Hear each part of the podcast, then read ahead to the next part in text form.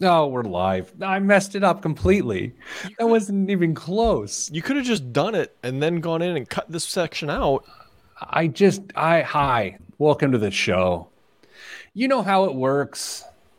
I'm inadequate in just about every way. Uh, hi, everyone. My name is Peter Nicholas Dunn, formerly known as Pete the Planner. I don't, hi, Dame. How are you? How was your day? I was really banking on having that intro music to get me through the rest of the day. Uh, welcome, everyone. Welcome to the Pete the Planner show. I'm your host, Pete the Planner. It is a podcast, it is a syndicated radio show, but actually, the podcast is the recording of the syndicated radio show. But you know that by now. We are joined by all of you viewing from all over the world who join us on Facebook Live, uh, YouTube Live, and Twitter. Hello, Rick. Bringing that big Rick's energy this morning. Good morning.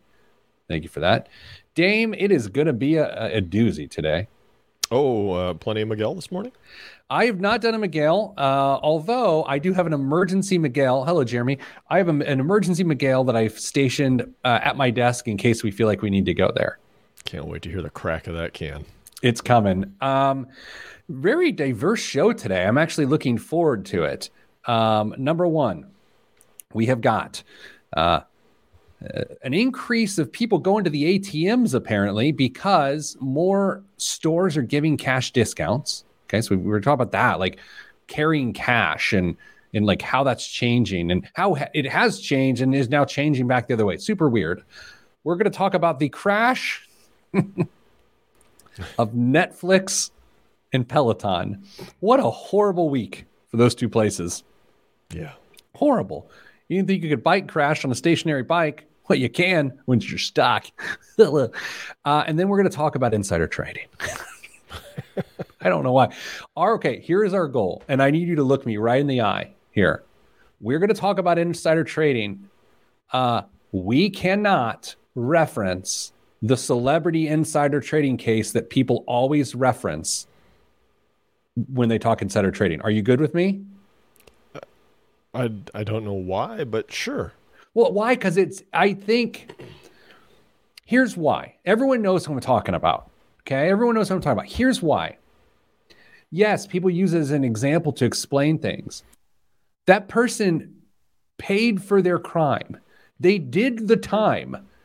Let's keep that person's not name out of our mouth. Like this idea that if you make a mistake, pay for the mistake that you are now forever this mistake. I'm just not comfortable with that. Uh, and I have no particular affinity for that person, but fair is fair. I think we got to quit dragging that person through the mud as it relates to insider trading. Uh, even if she did get dragged through the mud, I'm sure she could get those clothes sparkling clean.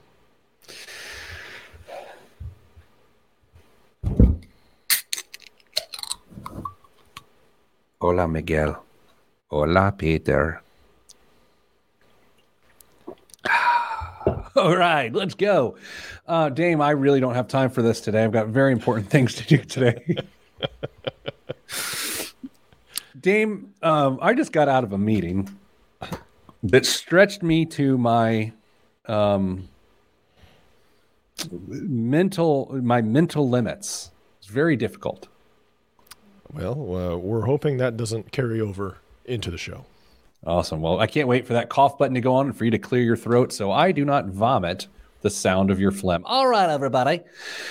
Um, it does smell like a band aid. Jeremy, of course, comments that the Miguel, the first taste tastes like a band aid. The second taste tastes like an ace bandage, which is a little bit different. Pre wrap or no? Uh, you know what? Actually, it tastes more like pre wrap. I want to do a commercial for Kirkland's signature cold brew coffee, 100% Colombian, or what we call a Miguel. Um, I, I feel like we should. I should do a, a free endorsement, celebrity endorsement, in quotes, of course, celebrity. Uh, would you? May I? I I think we absolutely should. And can we clip this out and put it on YouTube as a standalone as well? Uh, wait, you're asking me to do extra work no, uh, no, editing no. the show? No, no, I will. Okay. Then feel free. I'll send you the file. Okay. In three, two, one. Hi. I'm Media Darling, Pete the Planner. And when I need a boost of all natural energy, I turn to the roaring comfort of Miguel.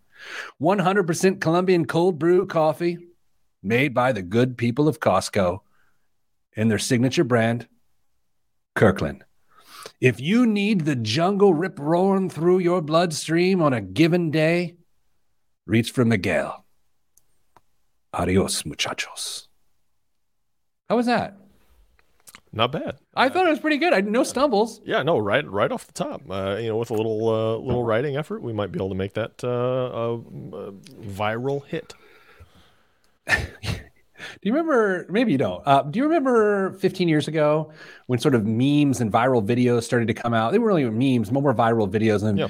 and like marketing, pe- like people at small businesses would be like, "I'm going to market my small business." You know what we need to do? Create a viral video. We just got to create a viral video, and it was like, um, what? Yeah, It, it, it's not how it works. yeah, it's like you know what you do is just uh we'll with our limited budget of resources and knowledge of marketing, let's create something that the billions of people find endearing. Okay, get started, Jimmy. It doesn't work that way.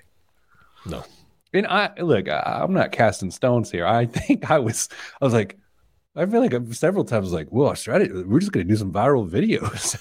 Like, I- oh man. Uh, here's a topic for you. I was thinking about this yesterday. Um, in regards to what I have coming next week. Do you ever think back about how your capacity for work has evolved as a working adult and like what you deem to be difficult and, and strenuous in your tw- not physically, but maybe physically, uh, in your 20s, how that went to your 30s, and now that you are and I are both 44 magnums. That's weird. I'm sorry. oh, Miguel is starting to be very uh uh what's uh what's the word I'm looking for? Muy mm, what's the word I'm looking for? It's muy something, right? Hold on. Uh muy uh hold on, let me find the word I'm looking for. Everyone stand by. Mm, mhm. Spanglish with Pete the Platter, Pedro de Pesos here. Um all right. It, it's muy fuerte. I was looking for strong, fuerte. yeah, I wouldn't have got that. Um. Anyway, do you ever think about how your capacity of work has changed? I do. I also um, I hear people say, "Oh, that's hard work. That's hard work." Do Do you ever wonder if your definition of hard work matches up with somebody else's definition of hard work? I love this topic. I we can do an hour on this. Um. Yeah, yeah, and I. That's tough because you can lose empathy if you're not careful there, and and I will also admit I was not pleased with my own work ethic for a very long time. I am I'm I'm comfortable with it now, but I, even as a teen, a middle school kid, my my daughter's age, like through 27, 28 years old, I did enough to have the level of success that I deemed to be the threshold. Mhm. But I wasn't trying my hardest. And I feel like 28 is when it sort of all kicked in. Of course, then you have kids, and then then you're like, oh, well, now the stakes are actually really high. But I'm comfortable with the level of work I put in. I think as someone who owns a business, sometimes you think it's weird. And, and dude, you I, you more than anyone, as someone who's owned the business, I know you think this way. It's like, well, I need to set an example of hard work and commitment. But then I stop short. I I feel that way, but I also stop short expecting people to acknowledge my hard work because that's an unreasonable expectation. You know what I mean? Totally. Yeah, I I think um, I shouldn't be expected for somebody to acknowledge something that I think is the minimum that should be put forward. Yeah. Right? Yeah. Yeah. It's like, oh, thanks for paying your taxes. Yeah. Yeah, it's yeah. It, it is funny that sometimes by simply doing what's expected, that is unusual. It is unusual that to do what is expected, to work as hard, if not harder than other people, if you were the head of a business, but you so you can't expect credit for that. Now, I will admit, it's not that I want people to acknowledge it or thank me. It has nothing to do with it. It's my business, but it's just like uh, I, uh, I want them to feel that way, but I don't expect it to be expressed to me. Do you know is that is that fair? Um, yeah, I, I think that makes sense. I guess what I'm saying is I don't want to be the person who works the least. I don't want to be the person who shows up late, mm-hmm. leaves early, and can't be depended on. And I feel like we all have anecdotal stories. You have a direct story of a boss who uh, is that way. Right. So that that's that is I don't want to say that's the threshold because I don't want to use the same word twice in two minutes for no reason. But that is something I think about, right? It's like I don't ever want to be viewed as like well, I work hard and that person does nothing. I mean, that's a horrible idea. Yeah, I mean, at the same time, you know, I, I think about people who started a company from nothing. They were the only person doing their job and uh, you know, working 80 hours a week, and they build it into something very, very significant. And if they get to the point where they want to do 15 hours of work a week, um, who am I to say that that's not what's appropriate for them or, or that they haven't earned that?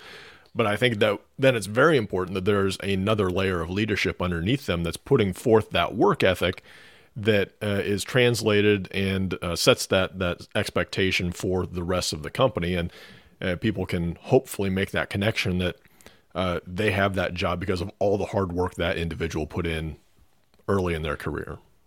Yeah, it's interesting. It has a lot to do with risk reward, mm-hmm. right? I mean, it has a lot to do with risk reward, but alas, we're not talking about that. Tu es muy fuerte. Pedro de Pesos enjoys Miguel. All right, you ready to start the show? Yes. Mm-hmm. All right, in three, two, this week on the Pete the Planner Show, we answer your money questions. Here's how the show works. You email us, ask Pete at PeteThePlanner.com. That's ask Pete at PeteThePlanner.com, and we will do our darndest to answer your question without trying to sell you things. Because we all do not like radio, in which the whole point of it is to sell you something. If you're joining us on the podcast, good day. For joining us on one of our uh, radio affiliates, good day. I mean, it's no different. We're glad you're here. Damian Dunn joins me as always, Vice President of Advice at Your Moneyline and Hey Money. Hello, Dame. Hey, Pete. Good to be with you. Dame, really diverse show today. I mean, like a real Crayola box of uh, content for you today. We've got uh, there is a trend towards people using cash more because apparently businesses are giving cash discounts. And so that's a new thing after people not using cash for a decade. Uh, also, we're going to talk about insider trading without mentioning the celebrity who is always talked about with insider trading. Is that, are we clear? I, I, I understand, sir. Well, I just think it's lazy. Uh, and then we're going to talk about Netflix and Peloton and how, boy, what a terrible week. You thought it was a bad week when Peloton had to recall their uh, treadmills for like uh, hurting people. oh, wait, wait until your stock falls 20% because you stop manufacturing the things that hurt people, uh, used to, allegedly, reportedly, and your stock is in trouble. So, anyway, Dame, we're going to talk about this thing. Let's start with cash. Dame, do you carry cash? I like to. I like to carry a, a I mean, not some massive amount, but uh, a little bit of money, a little bit of spending money in the, the wallet. Yeah how much do you keep in your wallet? Uh, do you want me to check? But right by now? the way, you know, I I, I want to know, or both going to read. Do you have your wallet on you? I, I, don't. I just checked after I said, "Do you want me to check?" I would have to l- literally leave the shot to to go All check. Right. I'm going to pull out my wallet. I'm going to pull it out right now. Um, I will say this: it's okay for you to publicly say how much money you have in your wallet because you are trained in Krav Maga. I am a Brazilian tickle fighter. And so I am a little nervous about sharing the amount of money in my wallet. Should, should we guess? Should we guess? Oh, uh, did anybody see it? Okay, guess. Uh, I'm going to go with uh, $33. Okay. For those following along on Facebook Live, YouTube Live, or Twitter Live, feel free to guess. I will set the amount to the side and we will reference it here in just a moment. Um, all right, Dame. So here's the point we became a little bit of a cashless society as different payment uh, situations came along, even to the point where your phone can make payments, Apple Pay, this or that. But you sent me an article this morning that I would love for you to share with the individuals here on our program that suggests that people are going back to cash because businesses prefer it. Well, businesses prefer it because uh, they can uh, obviously use it a little bit more uh, rapidly. However, there's also something that they're trying to encourage the patrons to do because now they can pass on those credit card fees that they used to have to eat uh, going forward. So it, they are uh, essentially saying, hey, uh, unless you want to pay us cash and get the actual price that we've got listed on there to for that item, or maybe even give you a little bit of a discount because money talks.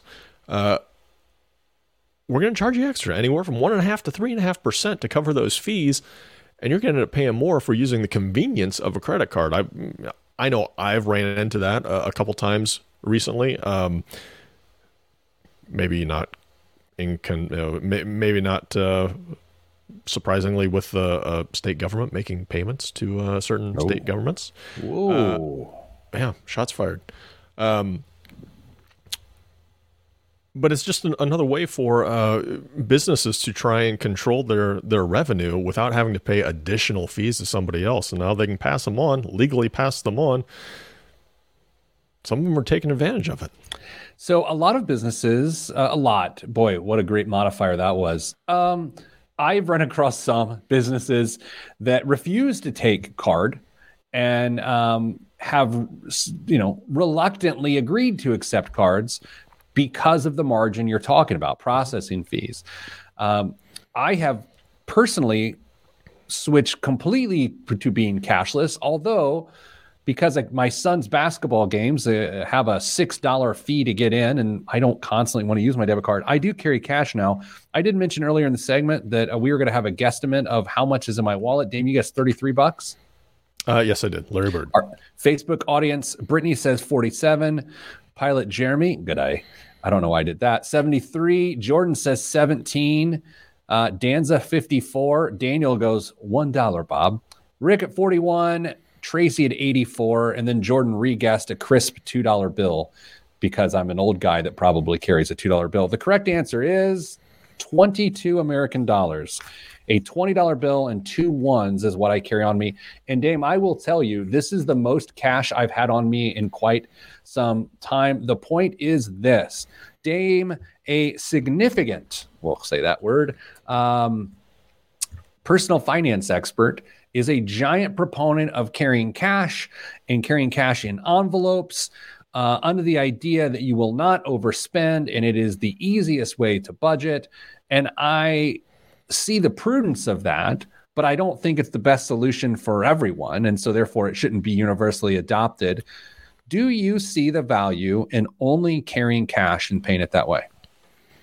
Uh, for some people, yeah, absolutely. But that could get potentially um, dangerous uh, for for some folks. It could be um, really um, potentially harmful uh, as well for their their own financial situation uh, because you know if they have a, a genuine problem with spending money, they're probably not going to care where the money is in the envelopes in their wallet uh, on plastic credit card. You, have got to figure out a way to, to get that uh, taken care of. And if if they've got all the cash in, in a wallet uh, and they spend all their money at the second week of the month, they're they're going to be in a little bit of trouble.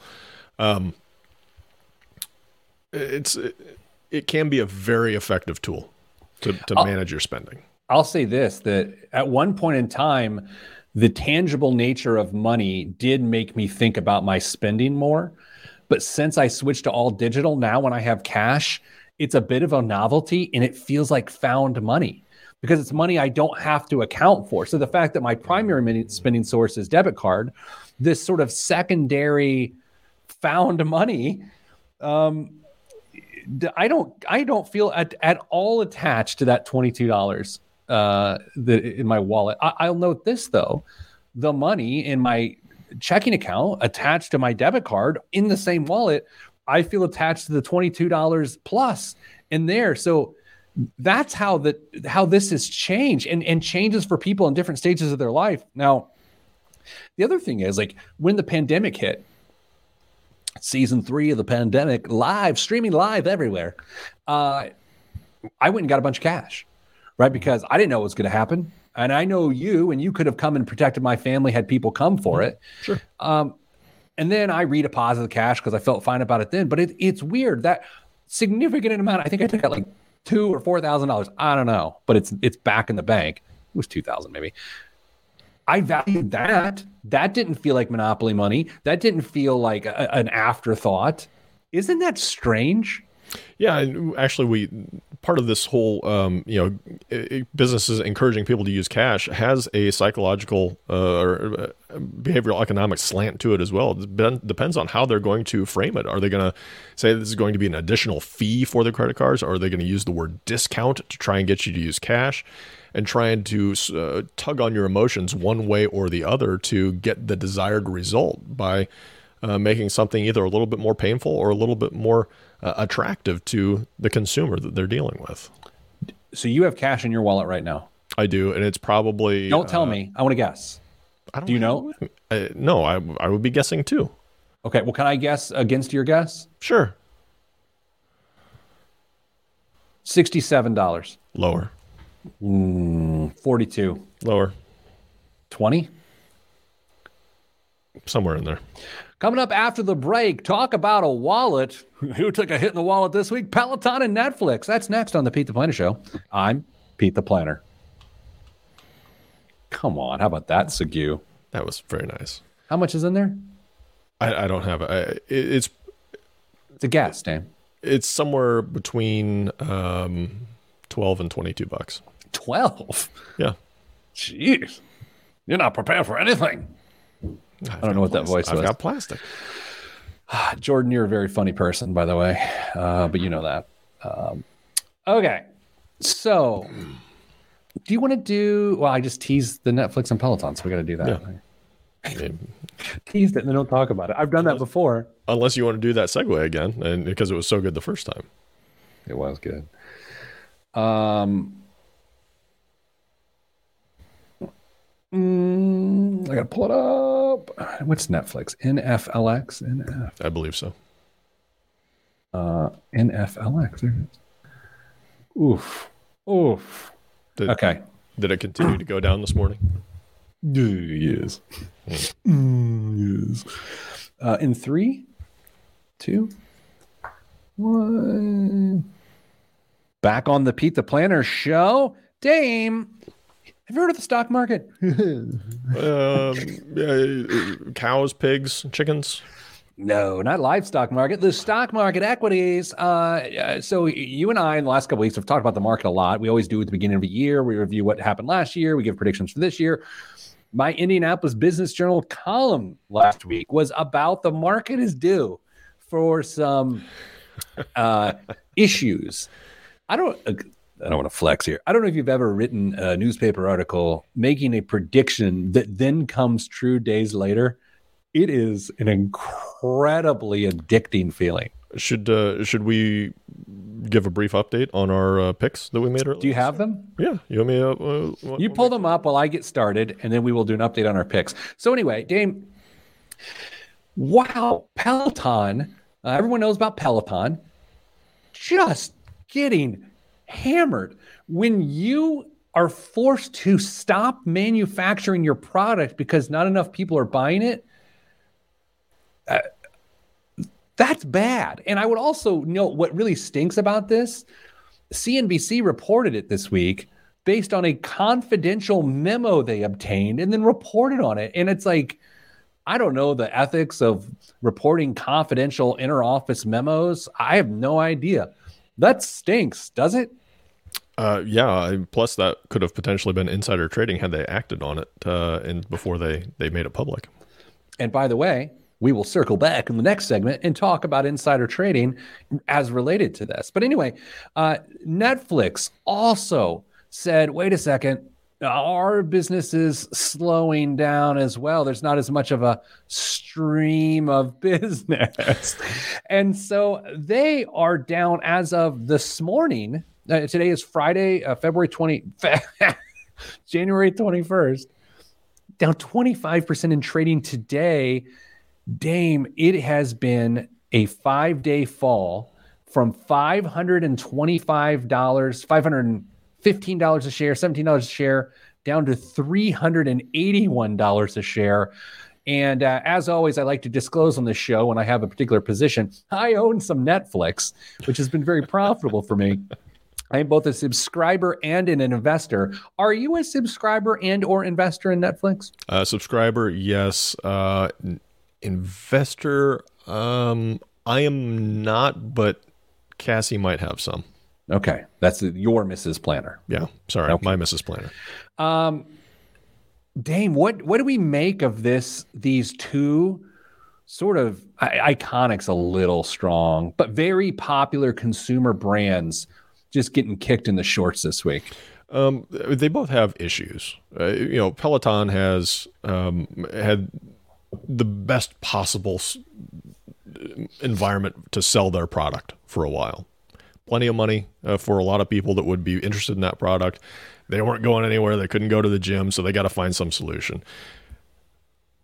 That uh, that constraint is largely over, and so there are going to be uh, fewer and fewer people seeking out their product. And well, they made some really big bets by saying they were going to build that factory in Ohio and buying Precor and all that other stuff. I mean, they they made some really big swings on what probably should have been looked at as just some really good times uh, for them, but I'm not on their board and I wasn't looking at their research and, and all that good stuff. Yeah, we were making uninformed, yeah. an uninformed analysis of with hindsight. Yeah. Oh, so much easier. You're so right. When they brought pre- Precor because they were struggling with manufacturing, they bought them to ramp up their manufacturing. They did so in a pandemic in which, at the time, we thought that there was. Uh, at least a shelf life or, or a half life to this thing. Like we thought it was going to be over relatively soon, mm-hmm. and they still made that huge bet. And like that doesn't make sense in hindsight because they're thinking, well, people are going to want to continue to work out at home once they've been trapped in their home for a year and a half, and that made no sense. No. So that's a problem. And Netflix, a similar challenge where they were trying so hard to get new content up because big movie productions weren't taking place that they were just spending billions of dollars on on new projects. And there's only so many people that are going to buy your streaming service and they have such a huge market share. At some point their massive spending is going to be met with slowed down revenue growth. And it almost is like well shouldn't you be focusing more on retention and at that point. Yeah. And uh, I mean, I think we've made a number of good points here, Pete. However, don't you feel like the market is just looking for reasons to take money off the table? That's interesting. That's a really interesting point. I mean, yeah, yeah, I do, and I think that's why I wrote my column this week the way I did, and I think that's why you and I felt so bearish a couple weeks ago on the show as we gave our predictions. Speaking of, Let's talk about our predictions year to date. We're three weeks in. Mm-hmm.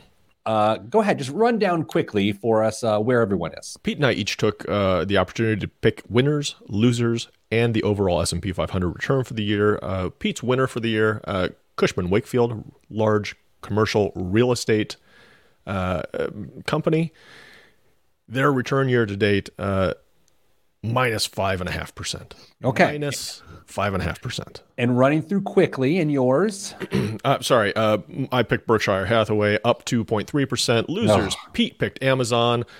Uh, down 13.2%. They've, they've made a huge jump in the right direction for you recently. As, but not as an investor, though. No, correct. Which is bad. Yeah. Uh, and then my loser was uh, Twitter, down 17.3%. Oh, okay. Now, S&P, uh, down 7.4% for the year.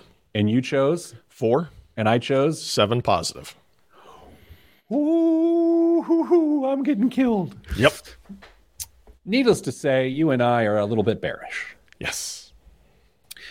Dame, here's the thing about Netflix and Peloton specific to this conversation. And I'm going to give my opinion as though the other minutes of this show aren't my opinion. But I have a Peloton. Mm-hmm. I find it to be one of the most satisfying consumer experiences I've ever been involved with. It's high quality, it's smart, it's effective, it's engaging, it's everything I've ever loved about a consumer experience. I love it. I love it. I love it. I love it. And I think a lot of people who have them do. However, now I'm speaking in generalities a $2,000 exercise bike that connects to the internet only has so much of a, a market, does it not? Yeah, uh, not only two thousand dollar exercise bike, but also the monthly fee that goes along with streaming all the content. So it's uh, it's a double dip almost for you on your commitment level there. Uh, I don't think it's an issue with the product and the experience for most of the consumers. It's a pretty high bar to entry for a lot of folks. I want to make a prediction that will be somewhat meaningless to people who are not familiar with the Peloton culture. And by the way, the fact that I just said the Peloton culture makes my own skin crawl. When you get your tattoo, Pete. Okay. Uh, here's what's going to happen next, in my estimation. I have no insider knowledge here. And if I did, I wouldn't trade on it, which we'll talk about in the next segment.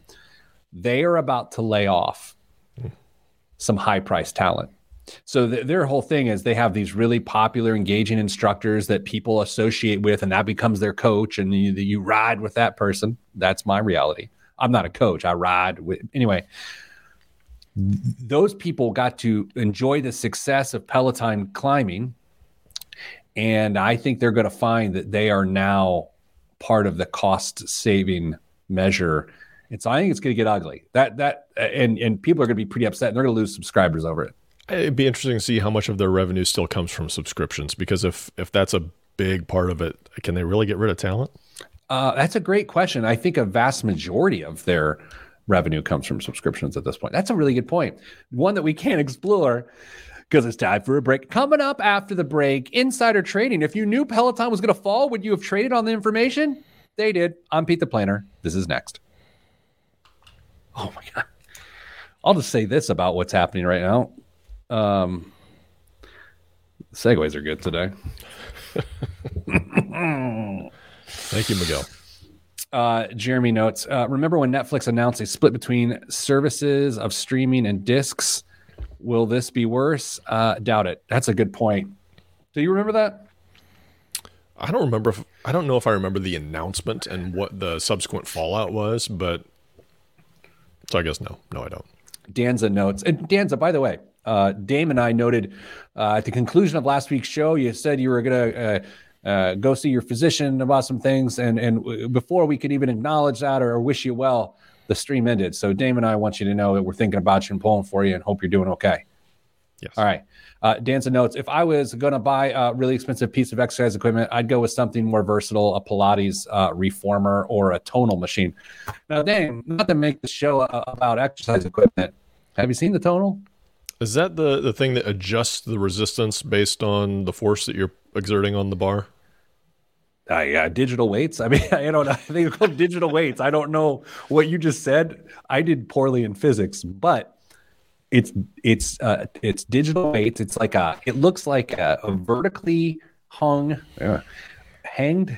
I don't know what's happening now. Vertical television on your wall, and then it's got like uh, ropes coming out of it, which are digital weights, and you can do all sorts of pulls and pushes and things based on adjusting the levers. It looks amazing. However, and this is a big one, it's four thousand dollars. Wow, I can get two Pelotons for that money. You can ride side by side and have your own Peloton. I'd prefer to draft behind my wife. So anyway, let's uh, continue. Dame, insider trading. Are you ready to talk insider trading? Uh, yes. You like how I let that one sit there for a while? Yep. Okay. Um, all right. Danza says, thank you. We're glad you're fine. Well, we're glad you're Well. getting the attention you need. I should say that. Uh, okay. Here we go. In three, two, one. Back on the Pete the Planner show. Dame, it's everyone's favorite topic. Insider trading. I don't I don't know why I did that. I'm sorry. Dame, insider trading is one of those things that people toss around and they're like, oh, it's insider trading. Is that insider trading? Is Congress insider trading? Who's insider trading? Insider trading is a technical thing that we're going to discuss today. And we're going to talk about why it's bad, who's susceptible to it, and what you need to know because sometimes people hear stuff that isn't insider trading and then they trade on it. Other times people hear stuff that is insider information and then trade on it, and then they can go to jail. So we're going to just sort of clarify this. I, I would note that a vast majority of uh, people are not subject to insider trading. No. If you're in the securities profession, and I don't mean like a security guard, I mean if you are a registered representative, uh, you help people uh, with their money, invest their money, you, you are definitely subject to it. And you also have to understand if you are in an executive or leadership position at a publicly traded company and you receive privileged information that is non public, then you also are at risk. So, Dame, what is the technical definition of insider trading? Uh, any trade that occurs because it was influenced by the privileged possession of corporate information that has not yet been made public. Yeah, this came up this week um, that Peloton, the the insiders. Now, the insiders, by the way, within an organization are are generally the highest ranking uh, employees, leaders within an organization that own oftentimes a significant portion of the organization. So they would know everything. The CEO of a company does generally know more about the company than anybody else and what's going on, good and bad. And if they were to use that information that no one else really knows or a tight group of people knew and traded on it, that's that is insider trading. And and what happened this week is we were talking about Peloton in the last segment. Hundreds of millions of dollars of sales occurred in the recent past prior to Peloton falling on hard times. And then the question has been posed is this insider trading? So, Dame, I, I put this to you. And you were not exactly an expert on insider trading, but this is just a conversation here. Just because uh, upper uh, echelon of folks at an organization sell prior to negative news. Is that insider trading? Uh, it depends on the position quite a bit and how much uh, information would be in my in my understanding. It depends on the position and how much information is made available. Um, so, I mean, this this uh, goes outside of the walls of that company as well. Your auditors are subject to this. Oh yeah. Your attorneys are subject to this. I mean, it's not just worrying about uh, the people who would have the information that are employed, uh, you know, W two by that that company. There are other entities that have restrictions on when they can and can't even just even purchase a, a, a security. So um, it, it really depends on the role of the individual and what information they have. I will note one of the most famous uh, existences examples of uh, insider trading was when non-public information was found out about Blue Star Airlines uh, in the movie Wall Street. Oh. when Bud, the son of the union head Martin Sheen, uh, got information and passed that information to Gordon Gekko, played by Michael Douglas, and that was classic insider trading. Dame, the other element about the Peloton situation is this a lot of the stock that was sold that's in question was sold when it was at an all-time high mm-hmm. and when which arguably also was matched up at a time when some restrictions were removed uh, around that stock because there's some a thing as restricted stock that that people can't sell for a certain period of time. And so it's one thing to brush this as possible insider trading. It's another to look with the additional context and say a why wouldn't you take some chips off the table when you've made a huge gain, especially when some restrictions come off of you, that is not insider trading. I mean, do you have non public information? Yes, the CEO always has non public information, but the fact that they make a trade and they're always in possession of non public information doesn't make it insider trading. No. Uh, in fact, uh, looking at it from a financial planning perspective, it was probably the right thing to do for a lot of people. They had yes. a, a huge amount of their net worth tied up in one individual equity and you've got to take some of that off the table and get it reallocated into a, a more diverse portfolio. So it was probably the exact right thing to do for a bunch of these executives, even if they had to do it over a period of time. I'll tell you this. I I'm a nerd. I don't uh, did you, did you know that? The glasses gave it away. I oh my gosh, on the way to work this morning, I know we're on the radio here right now and not just the podcast, but I have to tell you a story that I would otherwise just tell the podcast. I left my home this morning. I forgot my glasses, my watch, and my my banana, which like a physical actual banana, not a euphemism for anything. And I knew my day was off to a rough start when I had to go around two roundabouts to come back home to get my glasses, my watch, and ban- banana. That's a rough. I can't believe you left the house without glasses. I don't know. Okay, so um, I want to say this that one of my favorite things to do as a nerd is to go into a site like cnbc.com and check out the insider trends and the insider holdings and you can see the the main holders of stock within an organization and what they're doing with it are they buying are they buying more are they selling their shares now i just clicked on peloton's insider holdings and for some reason no data was found i'm not sure why but i'll, I'll choose another stock here for a second uh, i know talking uh, stonks on the radio is a good time. But let's go to Delta Airlines, for instance. Okay. So mm. I, I, went to Delta Airlines. Uh, I'm pulling up their ownership, insider holdings, insider trends. And so what you're seeing is for instance, one of their directors, and I'm not going to say the person's name because they're not apropos to the story, on November 30th of 2021, as a one day late birthday present to myself, this person purchased $213,000 worth of stock, 6,000 shares. And now this person has 40,000 total shares. And so when you go through and you look in this regard, you can see how the leaders of people with all this inside information, how they're trading. Um, so what you see is the last five major events within the insiders of Delta Airlines. July 19th, someone bought 3,000 shares. August 3rd, the same person bought 5,000 shares. August 31st, a different uh, officer bought 1,200 shares. And then on November 26th and November 30th, respectively, the same guy who was buying all the shares bought more shares.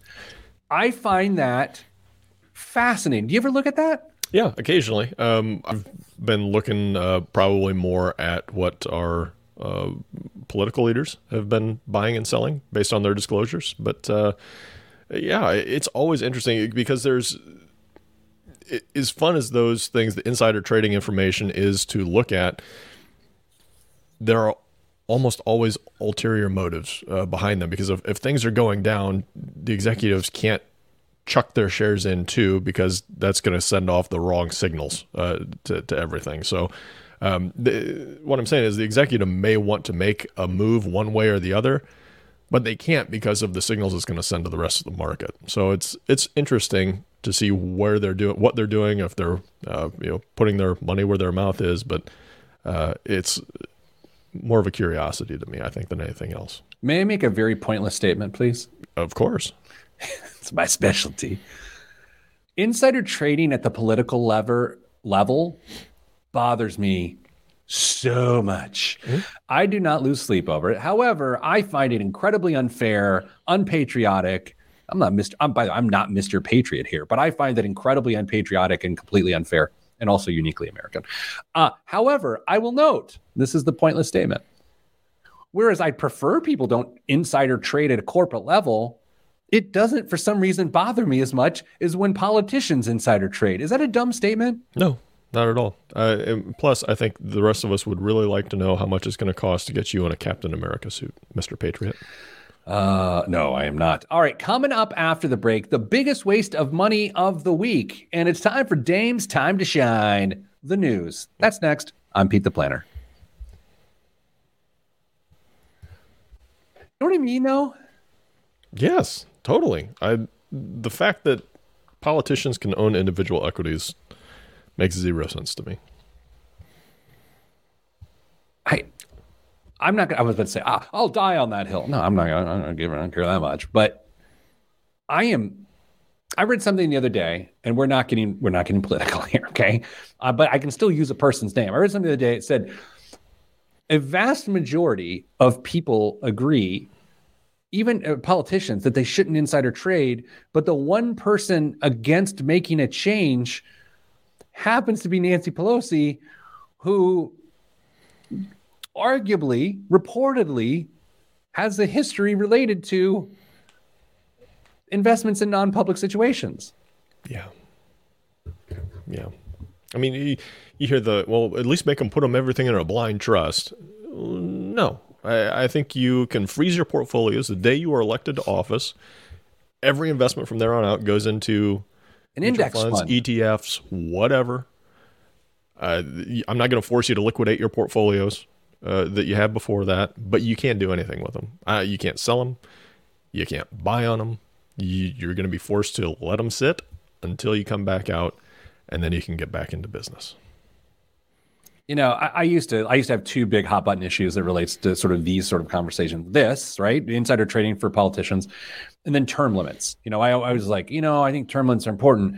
And then I, you know, someone sort of worked out worked me over and was like, well, institutional knowledge is important. And I was like, eh, sure. that's true. Yeah, I mean, that's a valid argument.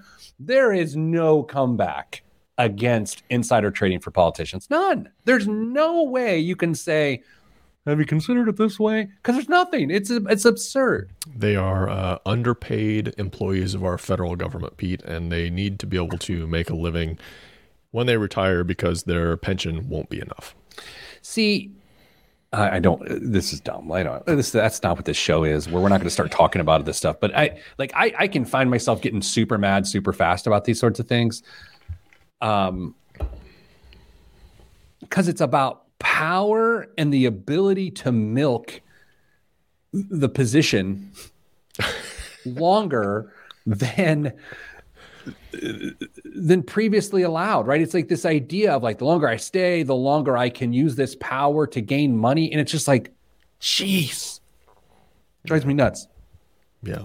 And i, I yeah it's also important to note i do as as maybe a, a hip-hop artist might say I'm not concerned with another man's bag. I don't care about someone else's money. I, I mean, in, in, terms of like, I'm not bothered by how much money you no. have or don't have, as long as I'm not helping you with your personal finances. Like, people like, ah, oh, billionaires. I'm like, I don't care about that. But when it comes to politicians trading on this information, I do care about their bag. It just, it's so infuriating. I don't know. Why am I, who cares? Why am I talking about this? It's fun. Is it? Yeah, it is. I don't. Miguel, I'm not having fun. Miguel appreciates it. Um, Miguel's hitting a little softer today, a little bit more controlled hit this morning. What do you think? I yeah, for sure. But this is your first of the day. Oh, I only have one a day. Two will kill you. Oh, is this I, your first real uh, caffeine of the day? No, I had a large cup of coffee this morning too. Oh, well, maybe they just weren't staggered quite right, but it is a, a less pronounced effect. I'm not going to say Mrs. Planner made the coffee this morning. It may have been a little weak. Mm. I'm not going to say that. All right, coming up, the next segment. Are you ready? Yes. In three, two, uh-uh, uh-uh, one. This week's biggest waste of money of the week, right here on the Pete the Planner Show, is uh, the Byredo times X and I still haven't figured out how to say that. Byredo and Ohas Bioj Uhi or horn loaded scent dispenser. Okay. Okay, guys, I got to reset this every week we have a thing called the biggest waste of money of the week, and the brand name of this thing is so outlandish. It's it's it's called the Byredo and Ohas Bioj 001 horn loaded scent dispenser. Ohas founder Devon Turnbull and Byredo founder Ben Gorham fuse their two mediums to create a unique multi-sensory experience. The Bioj 001 horn loaded scent dispenser is a limited edition room diffuser designed to combine speaker design theory and scent. Borrowing from high efficiency sound waves, the speaker like device efficiently releases scent into the air to enhance music rooms or any listening space. This bespoke piece comes with 10 capsules and is limited to only 100 examples. Dame, this thing looks like it looks like in a commercial building the horn or siren actually it looks like a, a tornado yes. warning horn. Yes. On top of a vcr okay? It, it is it is crazy. What do you think this horn loaded horn loaded horn loaded scent dispenser cost Uh, since you couldn't pronounce either of the names, I'm going to go with uh, six hundred and fifty dollars. No, no, thirteen hundred dollars. You were half right. Dave, did we ever figure out how to say the X on these collabos? Uh, our research team says the X means buy. Buy, Byredo, by Ojos, Bioj 001 horn horn loaded scent dispenser. Oh wait, wait, wait! I'm saying it wrong. It's a horn loaded scent disperser. what? Damn, I mean, I don't know. I mean, does this qualify as like the biggest waste of money ever on this show? Can't you just get a can of Febreze and call it good? Oh yeah. In college, I lived in a fraternity house, mm. and don't think, oh, he's a frat guy. Uh, reluctantly, trust me. Somebody force you there? No, my friends were there, but I'm not like a fraternity guy. I'm not like I saw no value in the structure of the fraternity. People like these are your brothers, and I'm like, no, some of these people I don't like at all. It's just we we both put on a robe at one point, right? It was just like I, I have no association with these people, uh, and yeah, don't at me. Uh, I used to Febreze the heck out of my frat room because it stunk. Because a bunch of these people I didn't like stunk, and so do you remember just Febrezing everything?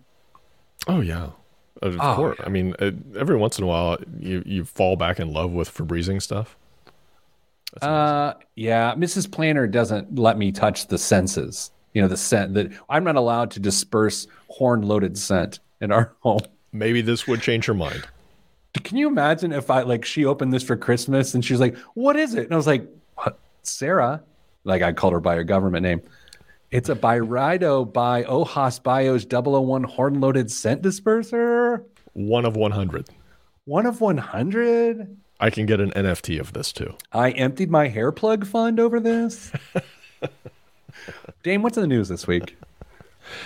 Well, that was a, I felt like that was a genuine laugh. It, it was, Did you just genuinely laugh at me? Uh, the the hair plugs, uh, they always, uh, you know, the funniest stuff always hits a little close to home, right? What's in the news? The University of Pennsylvania's Wharton School is generally oh. regarded as one of the finest business schools in the country. U.S. News and World Report ranks it second, only behind Stanford, the Fighting Trees. Uh, but these aspiring giants of the business world could use an education in real world economics. Nina Strohminger, a professor of legal studies and business ethics, tweeted that she had asked students what the average American makes. They did not do well. I was hoping you'd do this this this story this week. I saw this and I guffawed, audibly guffawed.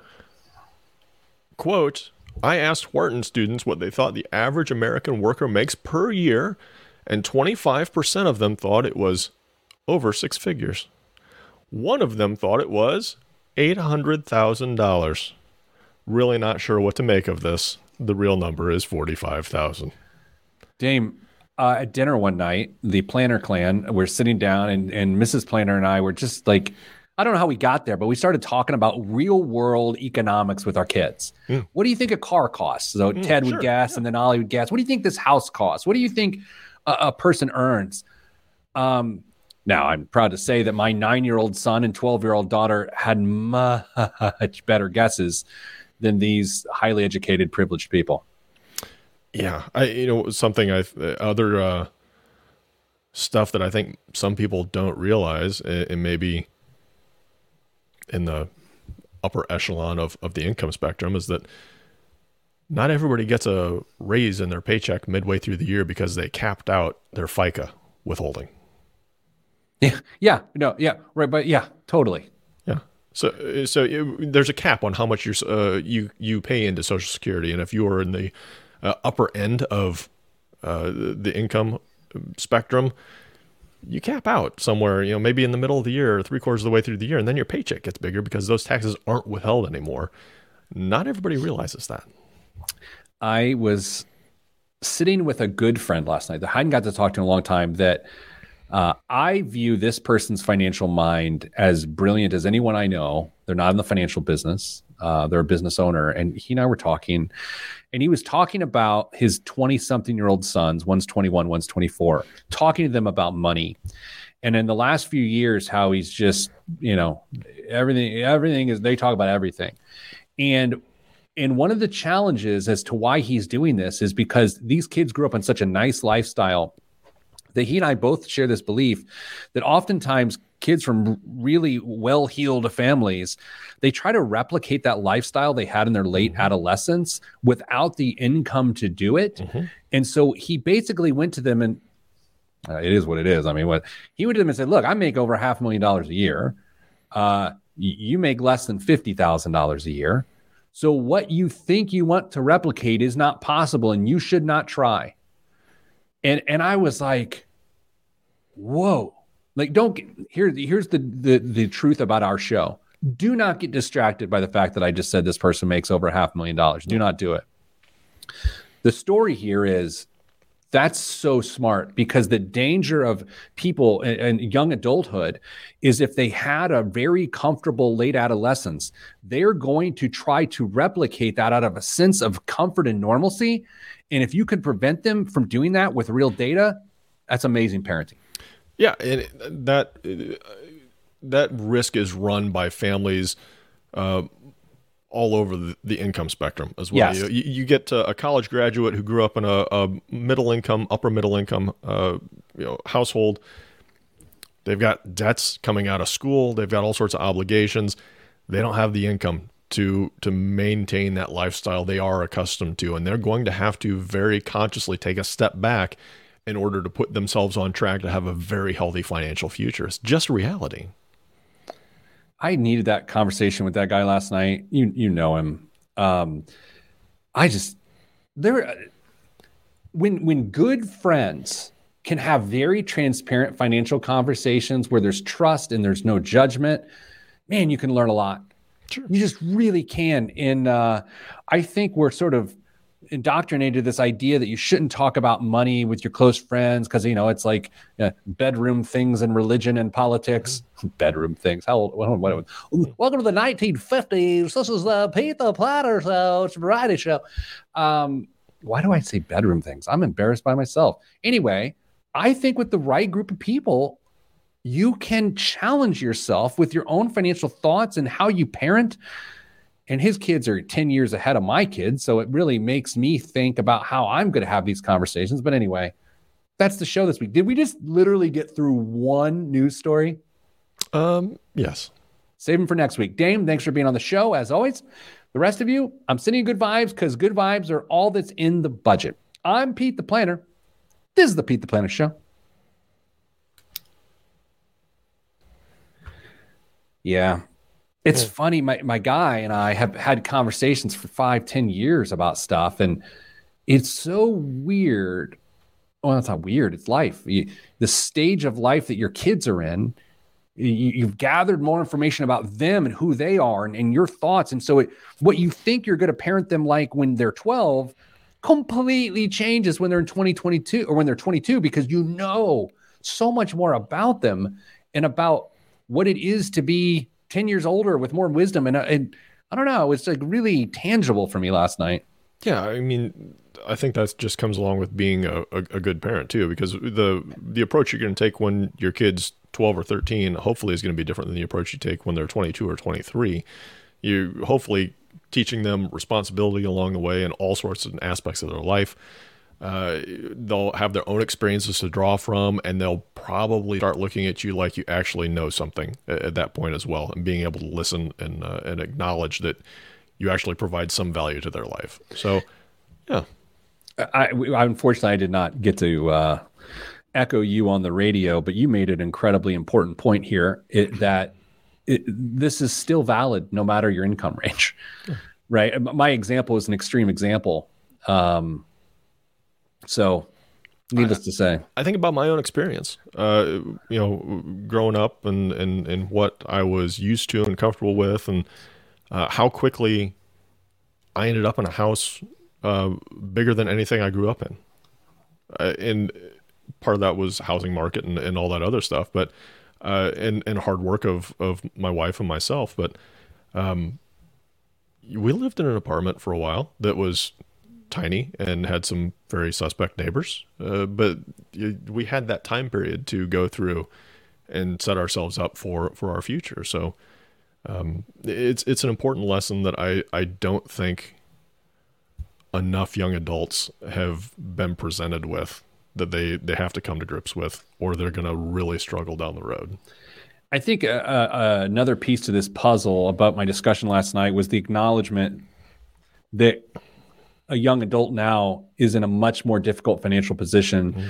than my friend and I were at our at that age, right? I mean, you look at anything from healthcare costs mm-hmm. to the jobs market to starting incomes have barely moved in 25 to 30 years, all things considered, especially compared to the cost of college and the cost of housing. I mean, I mean, it is the old like pull yourself up by the bootstraps, got to learn the hard way, I got to struggle a little bit. Like that's neat. But the reality of, of, of, of income and wealth disparity don't support the narrative of working harder, right? I mean, like it just that's not the thing. It's just systemically it's a it's a tougher spot for even the most well accomplished, well heeled young people. You know. Totally, and uh, some of that comes along with expectations, whether they are real or perceived. That they think they have to accomplish X, Y, and Z to either prove something to themselves, their family, their friends, their social media. Who knows what it is? Uh, they they make what would be seen as irrational decisions in hindsight at the drop of a hat for all the wrong reasons. Which brings us to something we didn't talk about on the show that was going to be part of a segment today. And then people get the dumb guidance from people who are doing fine of, well, if you have one less streaming service, you're going to be fine. Yeah. You cut one of them streams, like don't have Disney Plus and everything going to be fine. Like my world, our world, you and me together, we live in this world of personal finance hot tips where people are like, stop getting expensive coffee and it'll all be fine. Do you think, honestly, that me choosing not to get a bubble ass latte, eh, can I say that? Yeah, sure. Uh, do you think that matters in relation to what we're talking about? Do you think the fact that I've got ESPN Plus or that some 22 year old that likes to watch European soccer has uh, Paramount Plus so they can watch the Champions League. Do you think that matters in, in, in the realm of $36,000 of student loan debt on average and sky high housing prices? Does that matter? No, it doesn't. It's so reductive. It drives me crazy. I feel like a human. I feel like a human today. I know.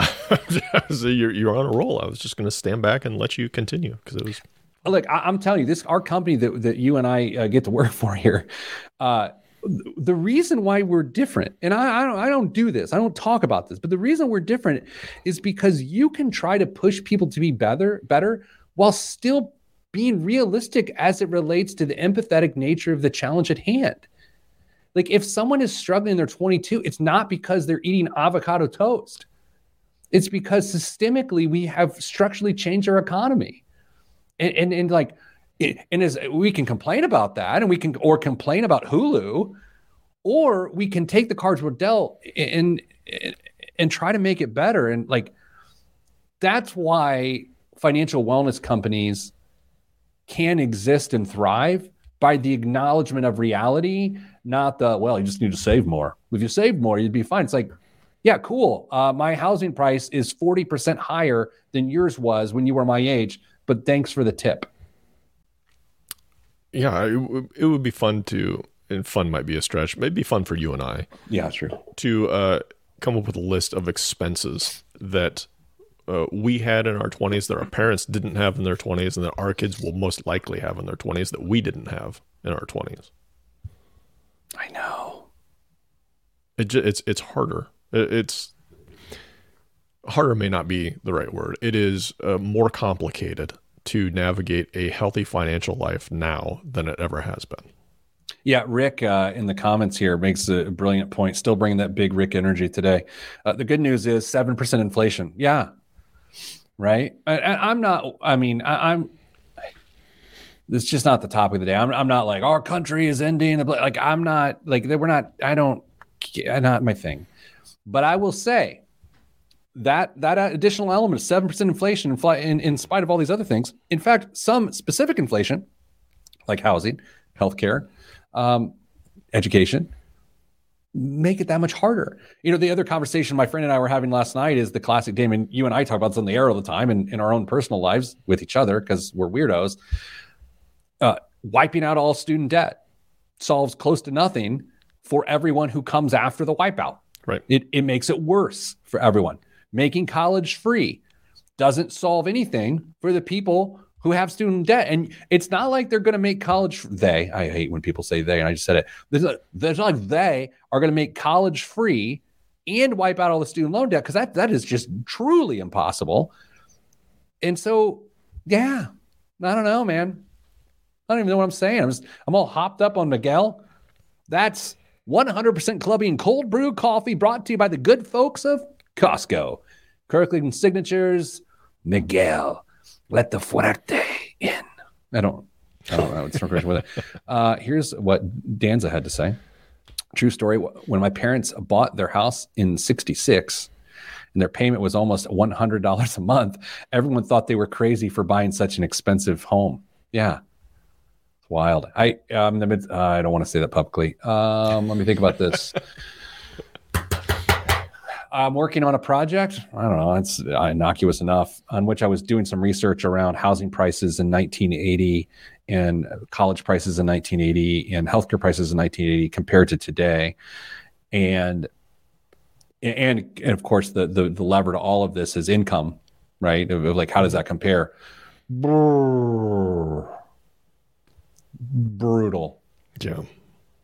Jameson, welcome to the show. We're ending in 30 seconds because you got here. And he's got lots of stuff to do. I know. I, I got a lot of stuff to do. Totally too much to do. Damons, with that, I bid you adieu.